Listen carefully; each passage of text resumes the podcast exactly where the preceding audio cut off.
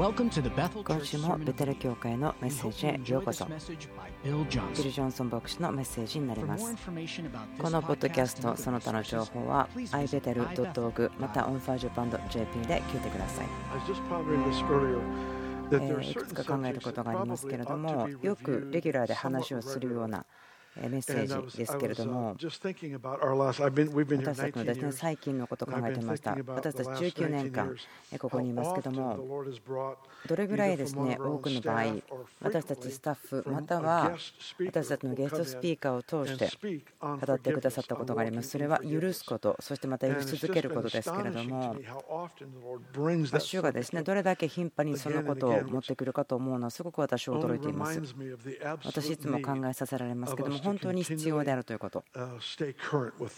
私たちがこの許し続けること、いつも許していく、そのこととても大事だなということを思い出させられます。多く話されることの中で2つ目のことですけれども、私たちががっかりした時にどうするのか、落胆している時にどうするのかと、朝ですね、クリスさんが祈りに導いてくれましたけれども、落胆したこと、そしてまたそれによって苦くなってしまったり、恨みを持ってしまうことは、キリストの体を不自由にしてしまいますから、それら2つのことですね、許すことと落胆した時にどうするのか話してきましたけども、3つ目のことをですね今日は話していきたいと思います。ですから、何度も話していますけども、これを繰り返しますよということになります。とても大事な、強くですね聞かなければならないことだと思っています。今朝ですね、最初のサービスでクリスさんが同じようなことをしてくださったんですけども、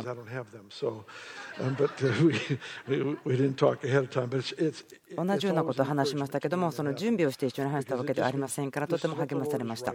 主が今語っていることだと思われます。霊的な戦いということですけども、特にその思いに対してということです。その思いが戦場であるということを皆さん知っていると思うんですけれども、その霊的な戦いということに対して、聖書が教えていることはすごくはっきりしています。霊的な戦いにおいて思いということをどうするのかということです。それは思いをしっかりと従わせるということですけども、3箇所、聖書箇所あります。もしかしたら1つしか読まないかもしれませんけれども、第2コリント10章に行きましょう。まずここから話していきたいと思います。第2コリント10章の4節私たちがこれから学んでいくその土台的な約束のところですけどもこの聖書歌詞のところでですね。使徒パウロ話してます。要塞を引き下ろす破るほどにと書いてありますけどもあなたがその要塞強い要塞ということ想像してください。この旧約聖書の時代ですとかこの聖書の時代ですね。城城壁そのことを自分考えますけれども大きくて軍隊が中に隠れるぐらいそしてその城、その城壁がある、その町を囲んでいる大きな石で作られているのでしょう。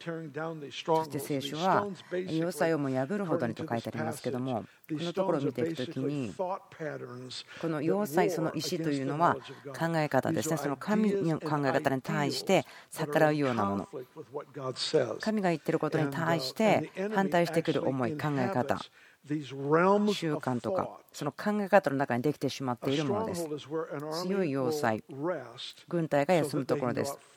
そこから出ていって戦うことができますから。城壁というのは休むところですね。敵がその思いの中に休んでしまう想像とか。現実というのはその思いが人々の中で神様の知識と合っていないならば何か敵が隠れるために安全な場所を作ってしまう。そしてそこから盗んで殺して滅ぼすということをしてしまうということです。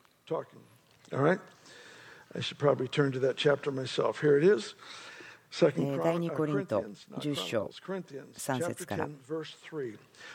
私たちは肉にあって歩んではいても肉に従って戦ってはいません。私たちの戦いの武器は肉のものではなく神の見舞いで要塞をも破るほどに力のあるものです。私たちはさまざまな試練と神の知識に逆らって立つあらゆる高ぶりを打ち砕きすべての計りごとを虜にしてキリストに服従させ3 3節4節もう一度見ましょう私たちは肉にあって歩んではいても肉に従って戦ってはいません。私たちの戦いの武器は肉のものではなく神の御前で弱さを破るほどに力のあるものです。私たちはさまざまな主弁これがですね討論とか議論またはその創造というふうに書いてあるところもあるそうですけども株の知識に逆らって立つあらゆる高ぶりを打ち砕き全ての計りごとを虜にしてキリストに服従させ。ですからここはこのように語っていると思います。アイディアとか考え方、思い、神様の思っていること、アイディアと全く離れているもの。私たちは自分たちの思いの中で私たちについての考え方で神様が考えてないものそれを持つことはできないんですね。それをしてしまうならば嘘を頭の中で思い描いていますね。ですからそれは自分に対しても戦いを挑んでいるものです。それらのものというのは神様の言葉神様が語っている。それと全く戦いを挑んでしまっているということです。ですからそれは思い肉によって動いている思いというのは死ですよ神様に従うことはできませんと言っていますから真逆のものなんですね。神様の目的と反対に私たちを失敗するために何か準備してしまう場所に置いてしまうんですね。主が私たちに与えているその導きを従うことができなくしてしまうこと。強い要塞それを打ち壊す。それは思いを従わせることに。よってです特にとても激しい言葉だと思うんですけど打ち砕きあらゆる高ぶりを打ち砕きとあります。またその討論することに対してもそうですと書いてあります。それは神が言ってないことを自分のものとして討論するということだと思われます。私たちの人生全ての日がキリストの思いを知るということ。そして私たちがモデルとなるんです。キリストの思いがどんなものかが分かる。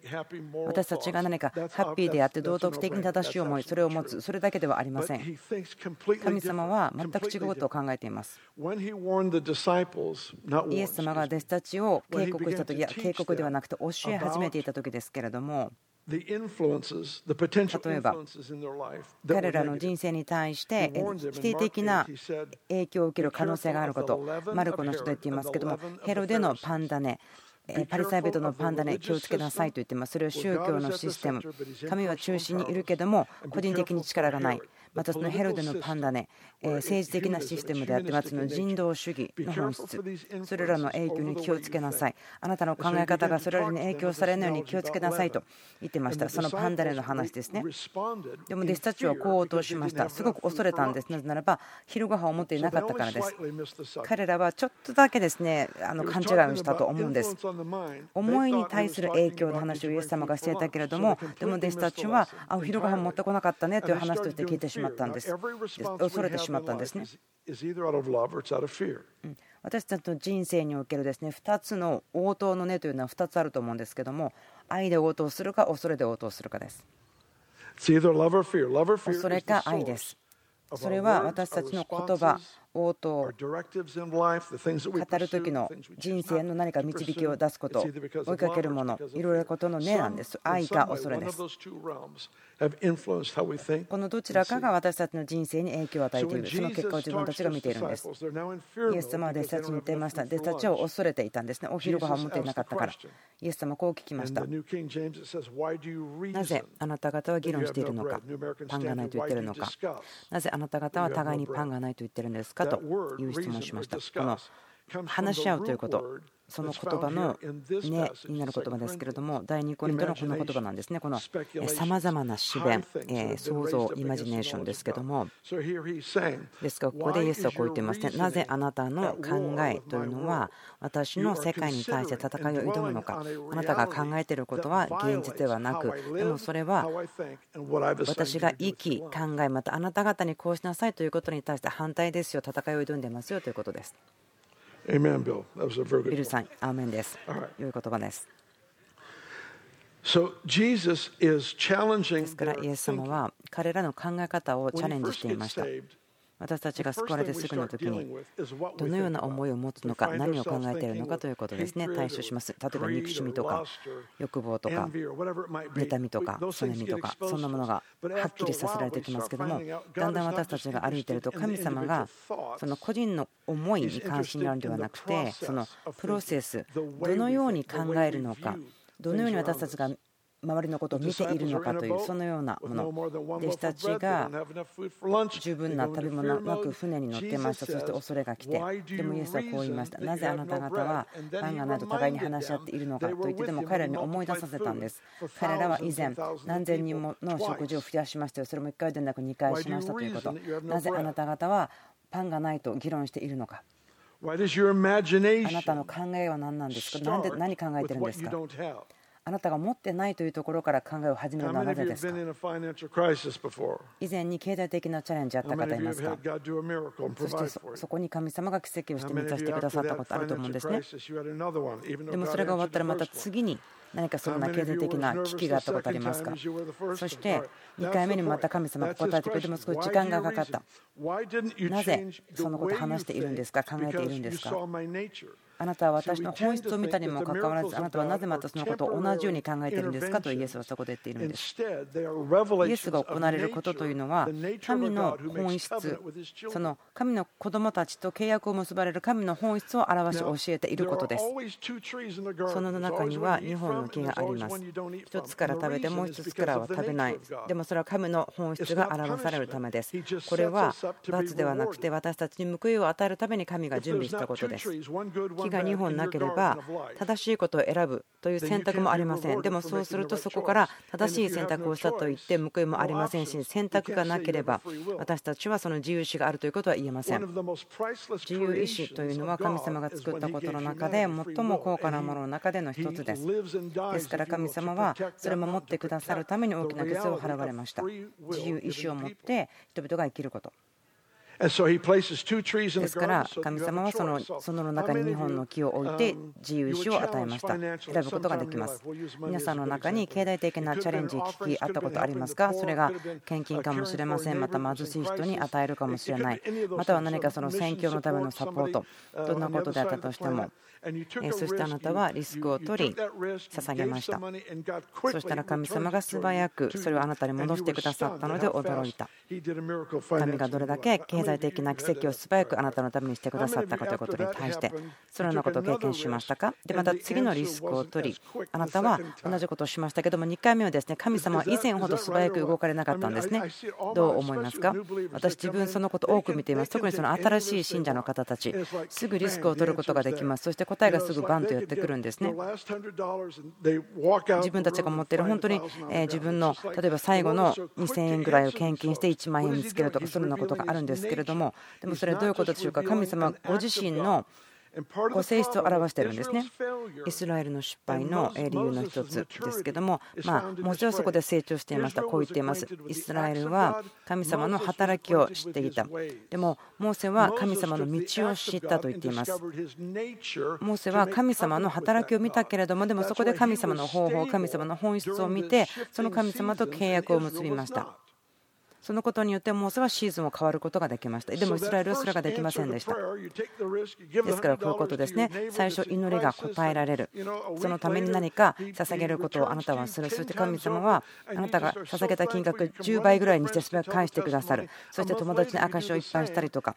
また次に同じことをするけれども2週間5週間なかなか返事神様からの返事が来ないように感じる。そしてあ神様あなたが私をケアし契約してくださったそれどこに行ってしまったんですか？神様はそこで2本目の木をあなたの庭に植えているということです。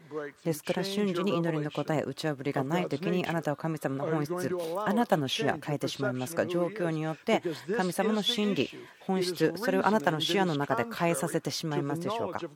神様の知識というふうに書いてあります。聖書は言っていますけれども、その主弁というのは高いところにあるもので、もっと高いところに行こうとするんです。その神が真理であるというところと比べたがるんです。ですから私たちが過去に今まで信じてしまっていた嘘というのは、悪霊の領域からやってきたもの。敵が私たちの中において、神が真理であるということに対しての競争をしたい。でももちろんデビルはですね、神と比べることはできません。競争相手にはなりません。神ととデビルが競争相手戦っているではありません。神が善であって悪魔が邪悪でそれで競争しているそうではないんですね。デビルというのは被造物ですから作られたものですから比べることはできないんですね。こう言いましょう。神はチェスの駒として使うこともできます。もう悪魔は打ち負かされているものですからすでに打ち破られています。敗北しているものです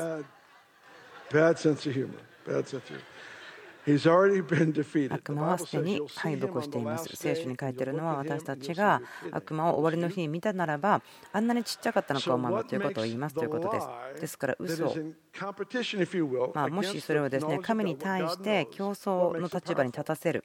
どのように力強くしてしまうのかというならば私たちが嘘に対してイエスと言ってしまうことです。私たちが嘘を信じてしまうことが嘘を力強くしてしまいます。なぜならば競争できる力というのはないんです。その真理の力の前には嘘というのは力が全くありません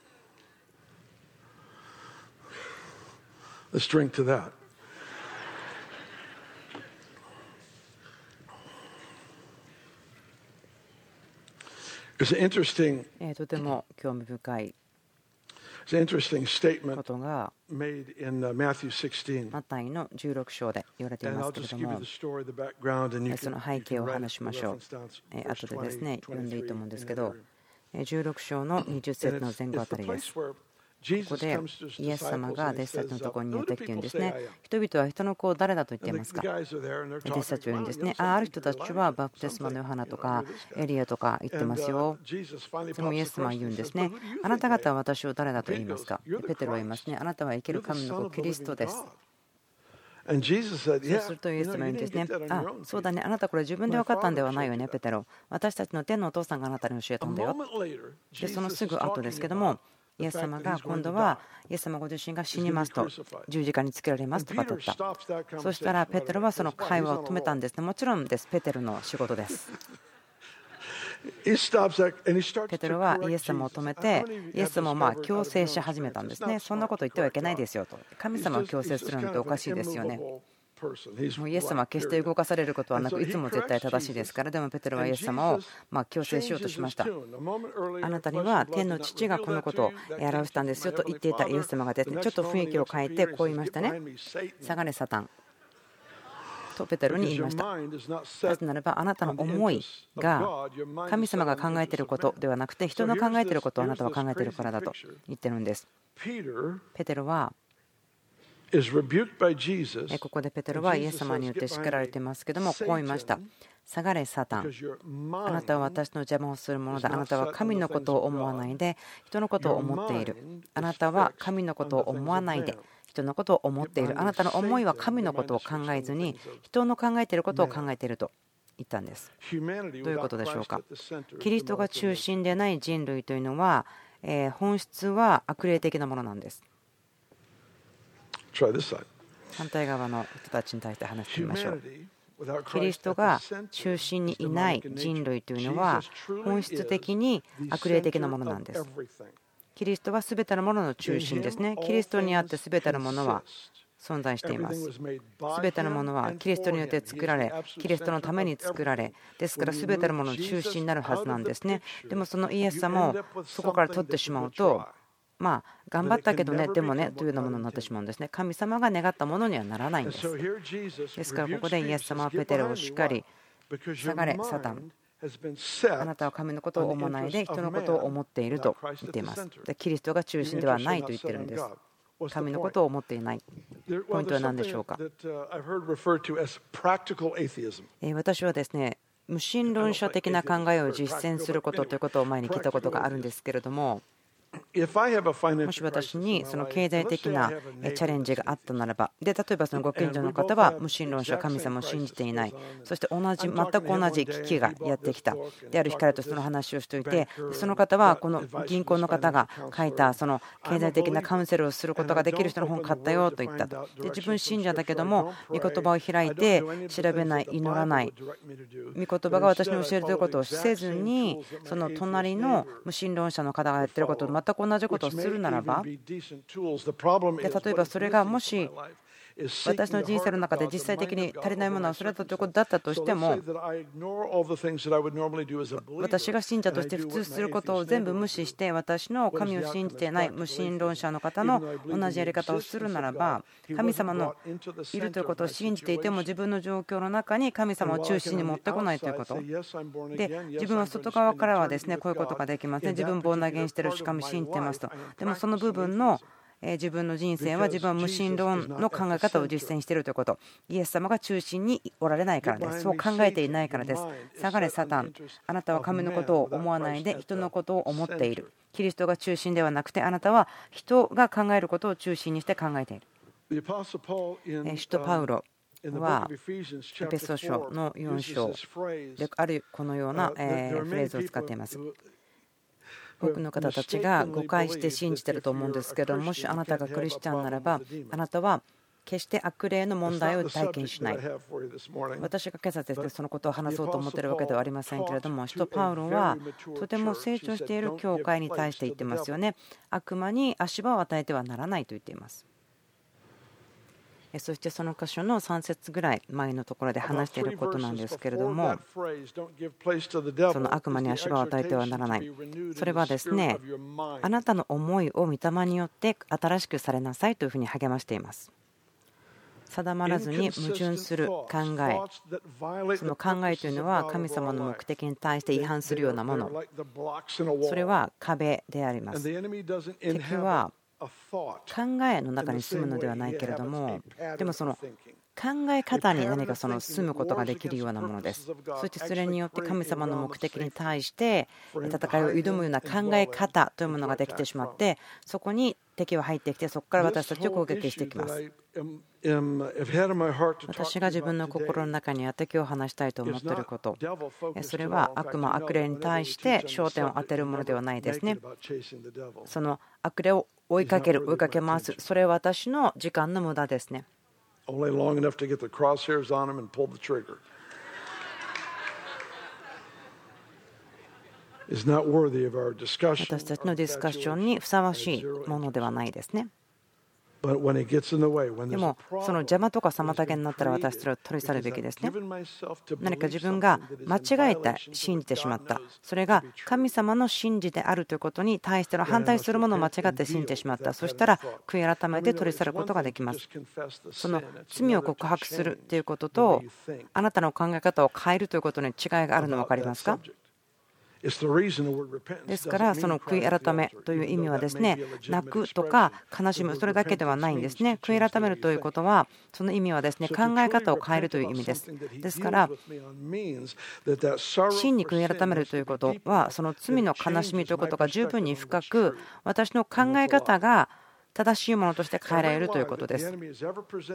あなたと私の前にですね、その悪魔がもたらしているその嘘がありますけども、ここに書いてあるようにですね神の知識に逆らって立つあらゆる高ぶりとありますけどもすごく意図的にこの福音の働きのことがですね過小評価されるとか全く見られないその意図的なアイデア考え方があると思うんですね。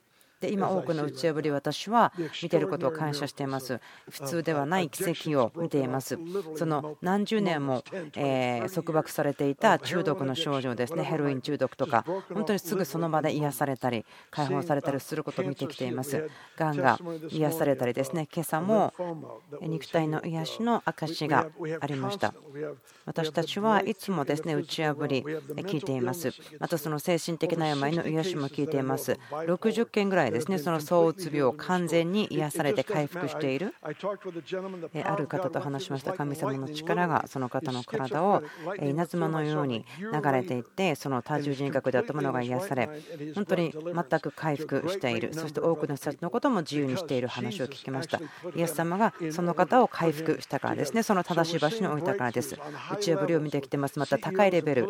また政治家やその CEO そういった形の中でも神の働きがあります。また人々が救われている今週もとてもひどい犯罪を犯してしまった人が救われ、そしてまた解放をもたらしたという証し、先週ですね、ありました。ポイントはこれです。私たちは普通ではない打ち破りを見ていますけれども、これらの打ち破りというのが、敵がそのアイデア、神様の真理、に対しての戦いを挑まずにやってきていると思わないでください。とても重要なことですね。私にとって癒して重要なことは、人生のすべての状況、私たちが打ち破りが来るときに、私たちの庭に2本の木があるということを思い出してください。毎回打ち破りがあるときに、経済の打ち破り。でもそれがあったときには、あなたの庭に2本目の木が植えられました。その選択ですよね。選択がなければなりません。それがなければ報いを受けることはないんですね。神ご自身の本質は報いを与える方です。神のところに来る者は神がいるということと神が報いをするということを信じなければならないと書いてありますから神様はお父さん私たちは報いを与えそして人々を喜び誉れを与えるそのような方ですからあなたに選択を与えなければならないんですね。それによってあなたは報いを受け取る理由を持つこともできるんです。それは真理ですよ。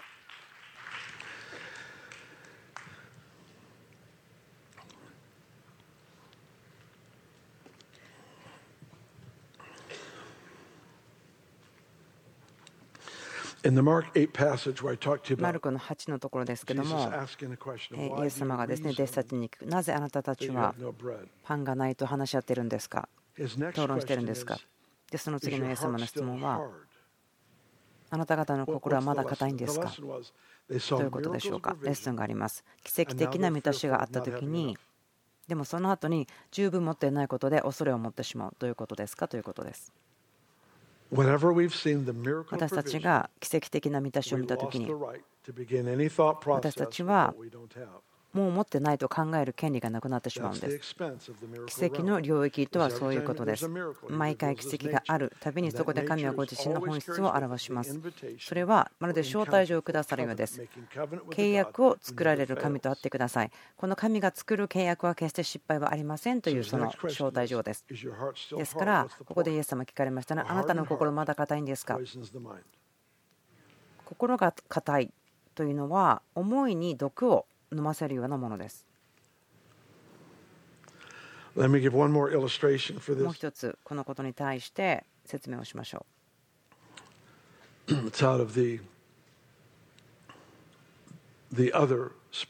霊的な戦いということが書いてある聖書箇所ですね。エペソーの6章から話したいんですけれども。このところにおいては、パウロはここと似たように書いてはいないんです。私たちを安全にしておくため、そして私たちが前進するために何をもらっていますかということを教えていると思います。こう言っています。エペソの6章、救いの兜。救われた考え方をする。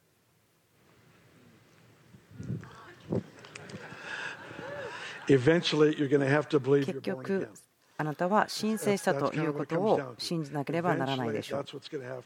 それが起こらなければならないんです。皆さんもそれしてると思うんですけども、ポイントはこれです。救われた人のように考えてください。救いの兜はあなたの思いを守ります。義の胸当て、リバイバル、神様の義、神ご自身の義によって心が守られる。真理の帯、私たちが神の福音の真理の中にしっかりと立てられる私たちの足福音の備え。それは軍人がローマ兵が履いてたものなんですけれどもそれはその靴にスパイクがあります。ですから地面にしっかりととどまることができました。動かされることがなかったんです足がしっかりしていたということですそしてこの背中には何も武具がありません。信者は決して後ろを向いて逃げないんです。信者というのはキリストの勝利から勝利を表すために地上で戦うんです。私たちは敵が敗北するために戦っているんではありません。敵はすでに敗北しています。そしてこう言ってますね。信仰の大盾、そして御霊の与える霊の剣、それは神の言葉であると言って。敵の武具とは何でしょうか？火矢です。ターゲットは思いです。考えるプロセス、思考回路ですね。それが神が言っていること、神の真理に対して戦いを挑んでくるんです。でそれらのその火矢を消すということ、まあ、敵がこうでいいんじゃないとこう提案してくるようなことですね。それは信仰なんです。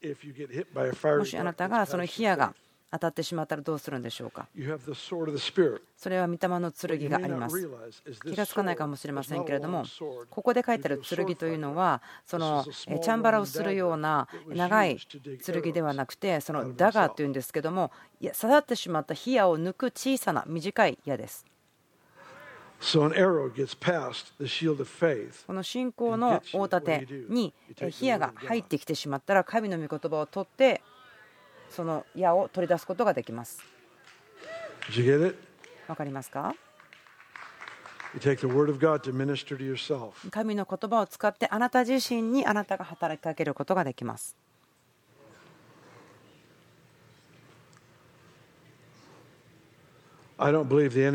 私は敵がですね決してイエス様の信仰の盾を打ち抜くことができたと信じませんがでもご自身に御言葉によって働いたということをですね模範を見せてくれました。悪魔が石をパンに変えようと言ったけどもでもパンだけで生きるのではないと言いましたね。神の御言葉をご自身のために使ったというふうに言うことができると思います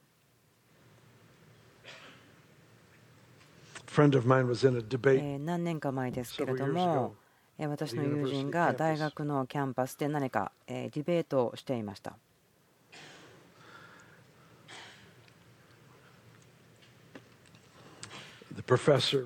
大学の教授がですね私の友人を嘲笑したりバカにするためにいろいろしました。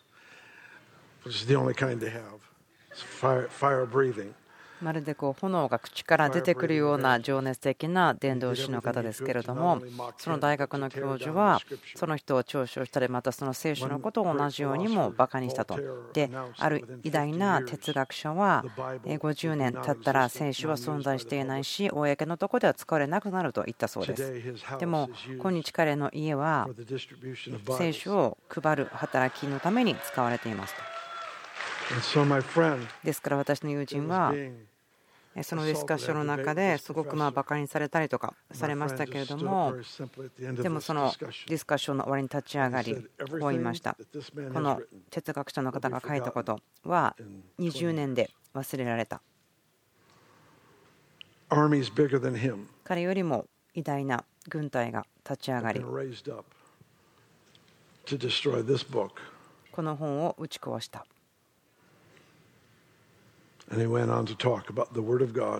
そして彼は神の言葉が永遠に立つという話をしました。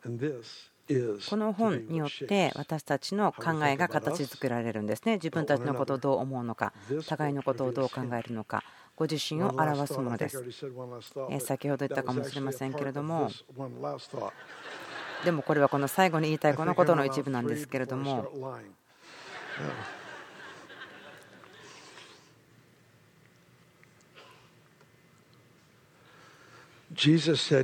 イエスはこう言いましたね。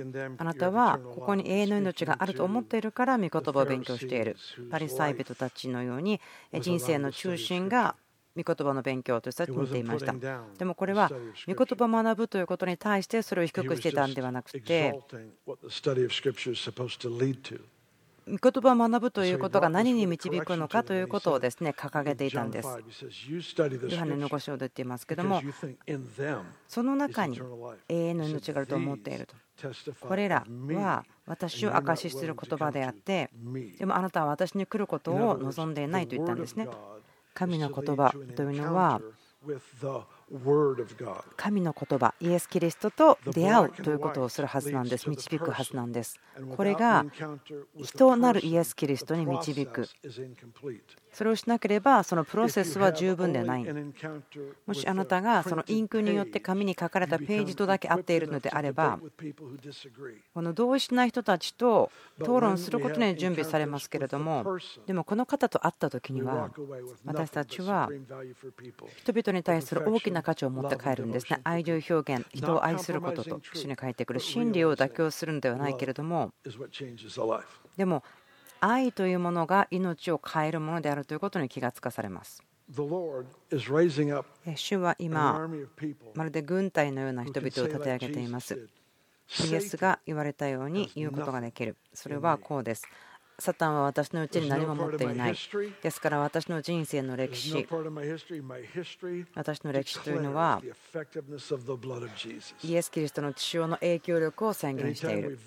私たちが自分の過去みたいなものをイエス・キリストの外から訪ねてしまったらそれは嘘です。なぜならばそこにもそれは存在しませんから。私の歴史はキリストの血の力を叫んでいます。私の今は神の愛、目的、表しています。私の将来というのは、希望で満たされた人生の中に私を導いている。その目的は、天であるように地でもなすれるように、そのために日々戦っている人たちのチームに加えられることができる。傷ついている人たちが癒され、中毒的なものが解放され、許しが必要な人が許され、死にかかっている人が癒される。主が私たちを通して働いていること、まるでこれはデモンストレーションであって、聖書箇所が行われているようであるけれども、これは生き生きとした証となるべき、その神ご自身の証となるべきである。神様の知識ということ、私はその啓示にしっかりと怒りを下ろす、完全なお父さんということ、私たちを本当に愛している。ですからご自身を与えてくださったということ。この完全な父は私たちを熱心にその関係の中に招待していきます。神様の心というのは私たちがこの地において表すこともそれによってすることができるのです。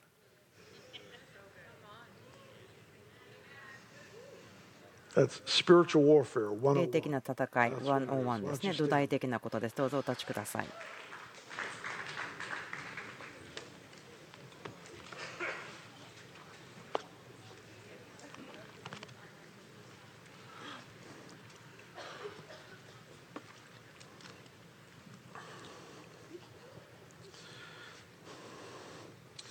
ローマ書6章私たちにこう言っています。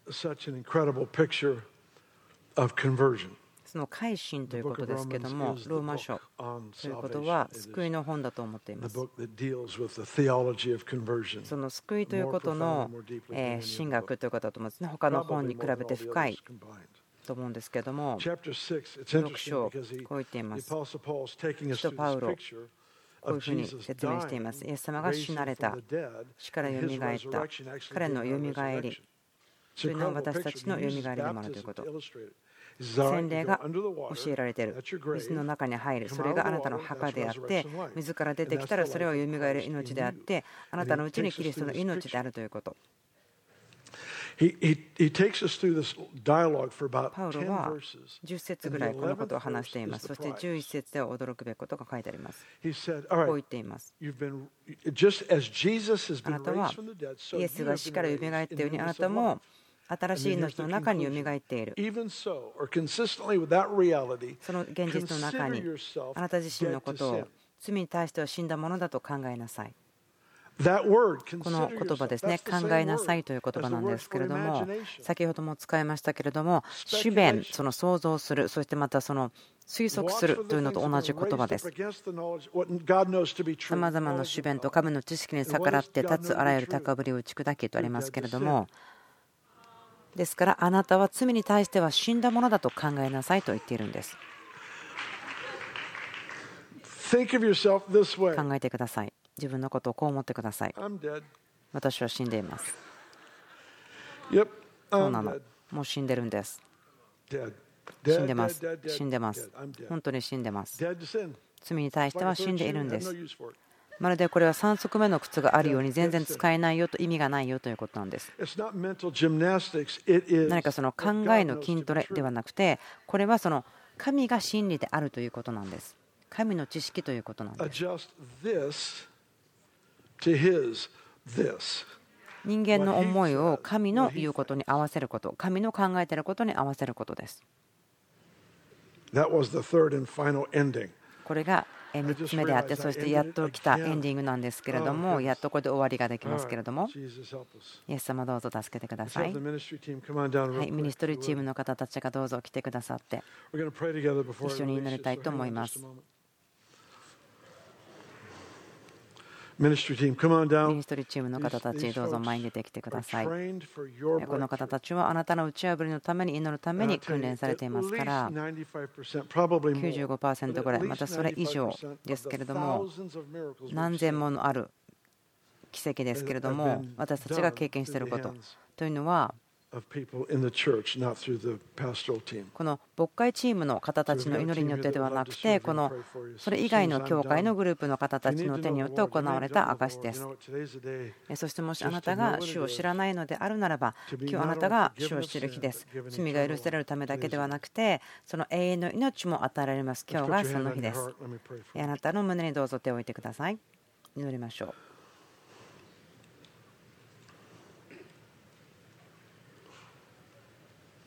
お父さん、イエスの皆によって祈ります。あなたが続けて私たちをキリストの思いの中にあなたがどう考えるのか見せてください。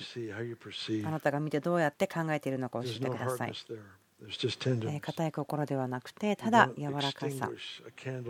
あなたは消えそうなキャンドルの光も消さない方。そしてその光をあなたはとどめてくださります。あなたは私たちの中の良いものを助けてとどめてくれますから祈ります。私たちの思いがあなたが究極のお父さんとしてどんな方なのかもっと分かることができますようにイエス様の皆によって祈ります。そして今日がその中毒症状から打ち砕かれる人々が続けてキリストのもとに来ることができるようにイエス・キリストの皆によって祈ります今週のメッセージ聞いてくださってありがとうございますこのポッドキャストその他の情報については podcast.ibethel また onfirejapan.jp で聞いてください